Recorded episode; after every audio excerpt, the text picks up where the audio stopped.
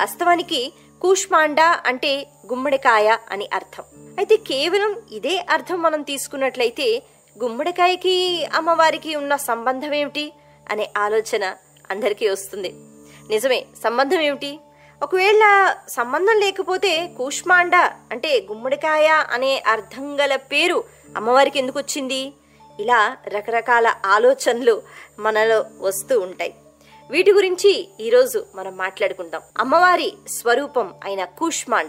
ఈ స్వరూపంలో దాగి ఉన్న తత్వం ఏమిటి ఈ పేరు వెనక ఉన్న రహస్యాలేంటి? మనం ఏం తెలుసుకుంటున్నాం ఈ రూపం గురించి?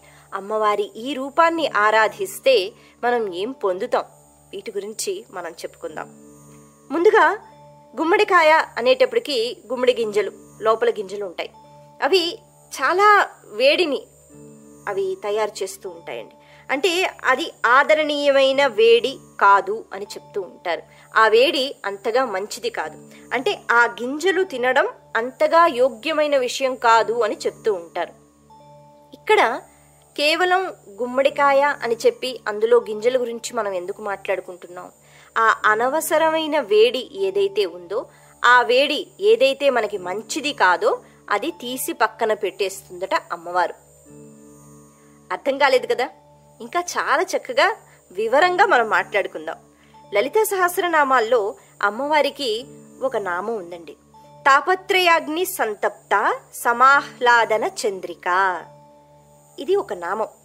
తాపత్రయం అగ్ని రూపం అగ్ని రూపమై వేడిగా ఉన్న తాపత్రయం ఏదైతే ఉందో ఆ తాపత్రయం అనే అగ్ని ఏదైతే ఉందో దాన్ని చల్లార్చటంలో అమ్మవారు చంద్రబింబం లాంటివారు అని చెప్తున్నారు. కాబట్టి తాపత్రయాగ్ని సంతప్త సమాహ్లాదన చంద్రిక అని మనం లలితా సహస్రనామాల్లో చదువుతూ ఉంటాం.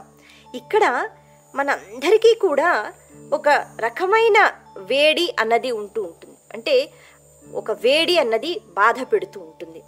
ఇది ఒకటి కాదండి. మూడు రకాలుగా ఈ వేడి గురించి చెప్పారు.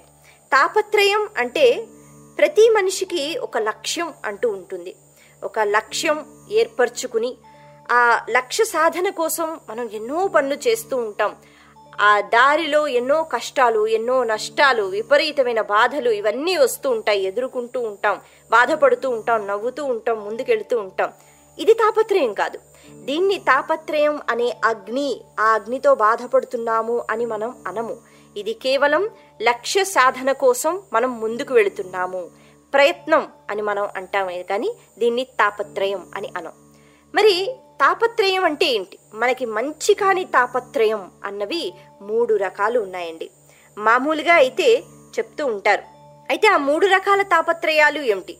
ఆధ్యాత్మికం ఆది భౌతికం ఆది దైవికం ఇలా ఈ మూడు రకాల తాపత్రయాలు ఇవి మీకే కాదు నాకే కాదు ఎవ్వరికీ మంచివి కావు. కానీ వీటిని మనం పక్కన పెట్టగలుగుతున్నామా? లేదు. వీటిలో ఏదో ఒకటి మనల్ని అలా బాధ పెడుతూనే ఉంటుంది. కూష్మాండ స్వరూపాన్ని ఎప్పుడైతే మనం ఆరాధిస్తామో అమ్మవారు చల్లదనాన్ని చేకూర్చి ఈ తాపత్రయాలు ఏవైతే ఉన్నాయో మూడు రకాలు వాటి నుంచి మనల్ని దూరంగా ఉంచుతారు. కాబట్టి నవరాత్రుల్లో కూష్మాండ అనే స్వరూపం యొక్క ఆరాధన జరిగి తీరాలి అని మన పెద్దవాళ్ళు చెప్తున్నారండి. ఇప్పుడు ఈ ఆధ్యాత్మిక తాపత్రయం అంటే ఏమిటి? దీని గురించి మనం తెలుసుకుందాం. ఆధ్యాత్మికం వింటే అదేదో దేవుడికి సంబంధించింది అనేటట్టుగా మనకు అనిపిస్తోంది. కానీ ఆధ్యాత్మిక తాపత్రయం అంటే వ్యక్తికి సంబంధించినది మన శరీరానికి సంబంధించినది. ఆరోగ్యంగా ఉంటే పర్వాలేదు మనం ఆనందంగానే ఉంటాం. ఆరోగ్యంగా లేమనుకోండి ఏదో ఒక అనారోగ్యం వచ్చిందనుకోండి అంటే ఒక చిన్న ఉదాహరణ మనం మాట్లాడుకుంటున్నాం. మనం డాక్టర్ దగ్గరికి వెళతాం. వెళ్ళిన తర్వాత ఆయన వెంటనే తగ్గిపోతుంది అంటే పర్వాలేదు. ఆయన అనకుండా ఒక వారం రోజులు ఈ మందులు వాడండి. ఆ తర్వాత చూద్దాం. ఆ తర్వాత నయం కాకపోతే వేరే టెస్ట్లు లేకపోతే ఇంకేదో అని అంటారు. ఒక్కొక్కసారి ఆరు నెలలు వాడి చూడండి. తగ్గకపోతే మనం వేరే ప్రయత్నం చేద్దాం అని అంటూ ఉంటారు. ఇలా అనారోగ్యానికి సంబంధించి ఒక మాట చెప్పి డాక్టర్ గారు వదిలేస్తే ఆ వారం రోజులు కేవలం మనం శరీరానికే బాధ కాకుండా మన మనసుకి బాధ. ఏదో రకమైన తాపత్రయం బాధ. తెలియని ఆవేదన ఏమవుతుంది? వారం లోపు తగ్గుతుందా లేదా? తగ్గకపోతే మళ్ళీ ఎటువంటి పరీక్షలు చేయించుకోవాలి? ఇక్కడే చేయించుకోవాలా? వేరే ఊరు వెళ్ళాలా? ఇలా రకరకాలుగా ఆలోచనలు వెళ్ళిపోతూ ఉంటాయి అన్నమాట దీన్నే ఆధ్యాత్మిక తాపత్రయం అని అంటారు. ఇది మన శరీరానికి సంబంధించి ముఖ్యంగా అనారోగ్యానికి సంబంధించి మనం చెప్తూ ఉంటాం. ఇలా చిన్న చిన్న వ్యాధులు కావచ్చు దీర్ఘకాలపు వ్యాధులు కావచ్చు ఏది ఏవైనా ఒక ఆరు నెలల తర్వాత చూద్దామంటే ఆ ఆరు నెలలు మన శరీరం బాధపడినా పడకపోయినా మన మనసు మాత్రం విపరీతంగా బాధపడిపోతుంది. నిజమే కదా? అయితే ఇక్కడ ఇంకొక విషయం గురించి కూడా మనం మాట్లాడుకోవాలి. కేవలం మన శరీరానికి వస్తేనేనా మనం అనారోగ్యంతో ఉంటేనేనా? కాదు. మనకి బాగా నచ్చిన వాళ్ళు.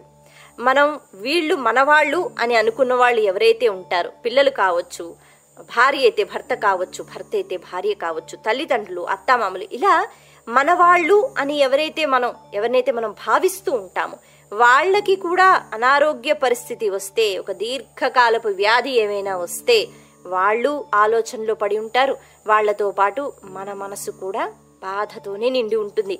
మనం సంతోషంగా ఆనందంగా ఉండలేం. ఎందుకంటే ఒక కుటుంబం అనుకుంటున్నాం కాబట్టి. ఇటువంటి తాపత్రయం మనకి రాకపోయినా మనకి సంబంధించిన వాళ్ళకి ఏదైనా అనారోగ్యం కలిగినా అది కూడా మన మనసుకి బాధగానే ఉంటుంది. అయితే ఇటువంటి ఆధ్యాత్మిక తాపత్రయాలు మాకు రాకూడదు అంటే ఎలా? అవి వస్తూనే ఉంటాయి. మరి వాటి నుంచి మనం దూరంగా ఉండాలి అంటే కూష్మాండ అనే అమ్మవారి స్వరూపాన్ని ఆరాధించినప్పుడు ఈ స్వరూపం ఇటువంటి వేడి ఏదైతే మన మనసులో ఉందో తాపత్రయం ఏదైతే ఉందో అది చల్లారుస్తుంది అమ్మవారు అని చెప్తారు. ఆధ్యాత్మిక తాపత్రయం గురించి మనం మాట్లాడుకున్నాం. అయితే ఆది భౌతిక తాపత్రయం అని అంటారు. ఆది భౌతిక తాపత్రయం అంటే ఏమిటి? ఇది సాధారణంగా ఆరోగ్యానికి సంబంధించి అని కాకుండా ఇది మామూలుగా మనకి సంబంధించి లేకపోతే ఐశ్వర్యానికి సంబంధించి మనం మాట్లాడుకోవచ్చు. ఒక్కొక్కసారి ఆరోగ్యం బాగానే ఉంటుంది అయినా మనం సంతోషంగా ఉన్నాం కారణాలు చాలా ఉండొచ్చు. ఏవో ఒక బాధలు. అవి శారీరక బాధలే కాకపోవచ్చు. అవి అనారోగ్యంతో కూడుకున్నవి కాకపోవచ్చు. అయినా రకరకాల బాధలు. అలాగే ఐశ్వర్యంతో సంబంధించిన బాధలు ఇవి కూడా మరీ పీడిస్తూ ఉంటాయి. ఒక్కొక్కసారి మన సంపాదన సరిపోదు ఖర్చులు ఎక్కువగా కనిపిస్తూ ఉంటాయి. అలాగే ఎప్పుడైనా డబ్బులు కావాల్సి వస్తే అప్పు కూడా దొరకదు. ఇలా ఐశ్వర్యానికి సంబంధించి బోల్డ్ అన్ని బాధలు మనం ఎదుర్కొంటూ ఉంటాం మన జీవితంలో. ఇది కూడా మనం ఆపేయాలి అంటే ఒక్కొక్కసారి అది మన చేతుల్లో ఉండదండి. ఇటువంటి బాధలు కూడా మనం భరిస్తూ ఉండాలి. అయితే వీటన్నిటినీ కూడా ఆది భౌతికం అని అంటారు. అంతేకాకుండా డబ్బు అనే కాకుండా కొంతమందికి ఆరోగ్యం ఉన్నా బాగా డబ్బులు ఉన్నా ఏదో తెలియని బాధ. ఎక్కడో ఏదో నష్టం ఏదో కష్టం మనసుకి హాయి అన్నది ఉండదు తృప్తి అన్నది ఉండదు. ఇటువంటి కష్టాలు ఇటువంటి నష్టాలు ఈ తాపత్రయం ఇదంతా కూడా ఈ వేడి ఏదైతే ఉందో ఆ అగ్ని ఏదైతే ఉందో అది మనసులో చెలరేగుతూనే ఉంటుంది. ఆది భౌతికం అని అంటాం. ఆ వేడిని చల్లార్చడానికి కూడా కూష్మాండ స్వరూపం. ఆ స్వరూపంలో ఉన్న అమ్మవారిని ఆరాధిస్తే ఇటువంటి ఆది భౌతికమైన తాపత్రయం కూడా తొలగిపోతుంది అని చెప్తారు. ఇక మూడవది ఆది దైవికం అని అంటారు. ఇది కేవలం మీకు వచ్చిందో లేకపోతే మనసుకు కష్టం నాకు వచ్చిందో అనే కాకుండా అయ్యబాబోయ్ ఇది చాలా ప్రమాదకరమైనది అని చెప్పుకోవాలి. పంచభూతాలు ఉన్నాయి. అవన్నీ భగవంతుడు ఎలా నడుచుకోవాలి అని చెప్తే అలా నడుచుకుంటూ ఉంటాయి గాలి వీస్తూ ఉండాలి గాలి ఉండాలి లేకపోతే ఉండలేం. నీరు ఉండాలి లేకపోతే ఉండలేం. అయితే ఈ పంచభూతాలు ఒక్కొక్కసారి అదుపు తప్పుతూ ఉంటాయి. అలా అదుపు తప్పినప్పుడు వర్షం వర్షంలా పడకుండా అదేదో పెద్ద తుఫాన్ వచ్చేస్తుంది సునామీలు వచ్చేస్తూ ఉంటాయి. భూమి మామూలుగా ఉండకుండా అది ఒక్కసారి అటు ఇటు జరుగుతూ ఉంటుంది. అది ప్రకంపిస్తూ ఉంటుంది. భూకంపాలు అని మనం అంటాం. ఇలా ఆది దైవికం అనేటప్పటికీ ఇటువంటివన్నీ వీటిలోకి వస్తాయి. ఈ సునామీలు వరదలు పెద్ద పెద్ద వర్షాలు వీటిని మనం ఏమీ చేయలేం. అంటే ఇవాళ వచ్చేస్తాయి అంతే మనం వాటిలో వాటితో పాటు మనం బాధపడ్డమే తప్పితే మనం చేయగలిగింది ఏమీ ఉండదు. అటువంటి ప్రమాదకరమైన విషయాలు ఏవైతే ఉంటాయో ప్రకృతికి సంబంధించి భూకంపాలు ఇంకేమైనా ఇంకేమైనా వరదలు వీటన్నిటినీ కూడా ఆది దైవికములు అని అంటారు. వీటి వల్ల కూడా ప్రశాంతత అన్నది ఉండదు. వీటి వల్ల కూడా ఏదో తెలియని బాధ అలజడి అయితే ఈ తాపత్రయాన్ని మనం దూరం చేసుకోవచ్చు. ఏ రకంగా కూష్మాండా స్వరూపాన్ని మనం ఏ రకంగా అయితే ఆరాధిస్తూ ఉంటామో ఆ ఆరాధన మహిమ ఎటువంటిది అంటే ఆ పూజ చేస్తే ఎలా ఉంటుంది అంటే ఈ మూడు రకాలైన తాపత్రయాలు. మనం ఏవైతే మాట్లాడుకున్నామో ఆధ్యాత్మిక తాపత్రయం ఆది భౌతిక తాపత్రయం ఆది దైవిక తాపత్రయం వీటన్నిటి నుంచి కూడా అమ్మవారు రక్షిస్తారు అని చెప్తూ ఉంటారు. అయితే ఇక్కడ మరొక్కసారి మనం పూజా విధానం గురించి మాట్లాడుకోవాలి. అయితే ఏ పూజ చేస్తే మనకి ఈ వేడి నుంచి ఉపశమనం అన్నది కలుగుతుంది? ఈ తాపత్రయం నుంచి మన మనసు దూరంగా ఉంటుంది అంటే మనం ఒక అరగంటో గంటో ప్రతిరోజు అష్టోత్తరాలు లేకపోతే ఇంకేమైనా ఇంకేమైనా చదువుకోవడం అన్నది కాదు. ధర్మాచరణ. ధర్మ మార్గంలో నడుస్తూ ఉండాలి. ఇతరులకు సహాయపడాలి. మంచి పనులు చేస్తూ ఉండాలి. ఇవన్నీ కూడా అమ్మవారికి సంతోషాన్ని కలిగిస్తాయి. పూజ అంటే కేవలం మనం మన ఇంట్లో కూర్చున్నామా ఆలయానికి వెళ్ళామా పూజలు చేసామా అదొక్కటే పూజ కాదు. పూజ అనేటప్పటికీ మంచి పనులు ఎవరైతే చేస్తారో వాళ్ళందరూ నిత్యం ఆరాధనలో ఉన్నట్లే. అయితే అమ్మవారు ఎటువంటి పనులకు ఆవిడ మురిసిపోతూ ఉంటారట? మనం మంచి పనులు చేయడంతో పాటు సహాయం కూడా చేయాలి ముఖ్యంగా దేవాలయాలు ఉంటాయి. దేవాలయాల్ని శుభ్రపరచటము లేకపోతే దేవాలయాలకి సంబంధించి మనం ఎటువంటి సేవలు చేసినా ఆ దేవాలయంలో అన్నదానం జరుగుతుందనుకోండి మన వంతు సహాయం మనం చేయటం. ఇటువంటివి చేసినప్పుడు కూడా అమ్మవారు మురిసిపోతారట. ఇక్కడ ఇంకొక విషయం చెప్తారండి. మంచి పనులు అనేటప్పటికీ మనం అనుకోవచ్చు. మన దగ్గర అంత ఆస్తి లేదు అంత డబ్బులు లేవు. మనం ఎటువంటి సహాయం మనం చెయ్యలేము అంటే మన దగ్గర పది రూపాయలు ఉంటే ఒక్క రూపాయి సహాయం చేసినా చాలు. అమ్మవారికి తెలుసు ఎవరి పరిస్థితి ఎలాంటిది అన్నది అన్నీ అమ్మవారికి తెలుసు. కాబట్టి చక్కని పనులు వీలైతే అందుకే చాలా మంది ఆలయాలు మెట్లవి తుడుస్తూ ఉంటారు కడుగుతూ ఉంటారు బొట్లు పెడుతూ ఉంటారు. అదేం చిన్న పని కాదు తప్పు పని కాదు. అటువంటి పనులు చేస్తే ఎంతో పుణ్యం వస్తుందండి. ఇలా మనం మంచి పనులు చేస్తూ అలాగని దైవారాధన చేయకూడదా అంటే అది కాదు. మనం భగవంతునికి సంబంధించి అన్ని స్తోత్రాలు అన్నీ చదువుకున్నా మంచి పనులు చేస్తూ ధర్మ మార్గంలో ముందుకు వెడితే అమ్మవారు చాలా సంతోషిస్తారు అని చెప్తారు. అంటే ఇంకొక విషయం కూడా ఇక్కడ మనం అర్థం చేసుకోవాలి. మన మనసుకి సంబంధించి ఈ మూడు రకమైన తాపత్రయాలు వీటి నుంచి దూరంగా ఉండాలి అంటే తృప్తి అన్నది కూడా మనం అలవాటు చెయ్యాలి మన మనసుకి.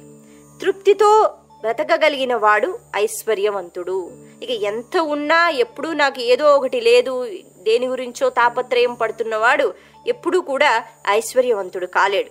అంటే బాహ్యంలో ఆయన దగ్గర ఎంత డబ్బు ఉన్నా కూడా ఐశ్వర్యవంతుడు కాడు అనే మనం చెప్పుకోవచ్చు. అయితే ఈ మూడు రకాల వేడి మనం ఏదైతే చెప్పుకున్నామో తాపత్రయం ఏదైతే చెప్పుకున్నామో వీటన్నిటి నుంచి కూడా అమ్మవారు చక్కగా మనల్ని రక్షిస్తూ ఉంటారు. ఆ అగ్నిని వెంటనే చల్లార్చే ప్రయత్నం అమ్మవారు చేస్తూ ఉంటారు.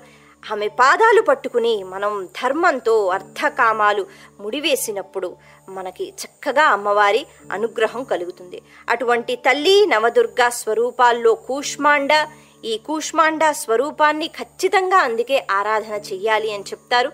కూష్మాండ స్వరూపం ఈ మూడు రకాలైన తాపత్రయాగ్ని చక్కగా చల్లారుస్తుంది కాబట్టి నవదుర్గ స్వరూపాల్లో కూష్మాండ స్వరూపానికి మనం ఆరాధన చేసినట్లయితే మనం పూజలు చేసినట్లయితే నిజంగానే ఈ తాపత్రయ అగ్ని ఏదైతే ఉందో అది చల్లారుతుంది. భక్తిలోని శక్తి ఇప్పుడు మీ అరచేతిలో. సగౌరవంగా సమర్పిస్తున్నాం ఆలయ యాప్. భక్తి పారవశంలో ముంచెత్తే అద్భుతమైన పాటలతో పాటు మిమ్మల్ని ఆధ్యాత్మికతతో మైమర్పించే మంత్రాలు శ్లోకాలు భజనలు సత్సంగ్ కథలు ఇంకా మరెన్నో ఇప్పుడు మీ ఫోన్లోనే. మన సంస్కృతి సాంప్రదాయాలు మీకు అతి చేరువలో తీసుకొచ్చే రామాయణ భారత భాగవత కథలు వేదాల్లోని సారాలు మీ రాశిఫలాలు పండుగలు హిందూ క్యాలెండర్ ఆచార వ్యవహారాల వివరాలు అన్నీ ఒకే చోట. ఆలయ యాప్. ఇప్పుడే ప్లే స్టోర్ లేదా యాప్ స్టోర్ నుండి డౌన్లోడ్ చేసుకోండి.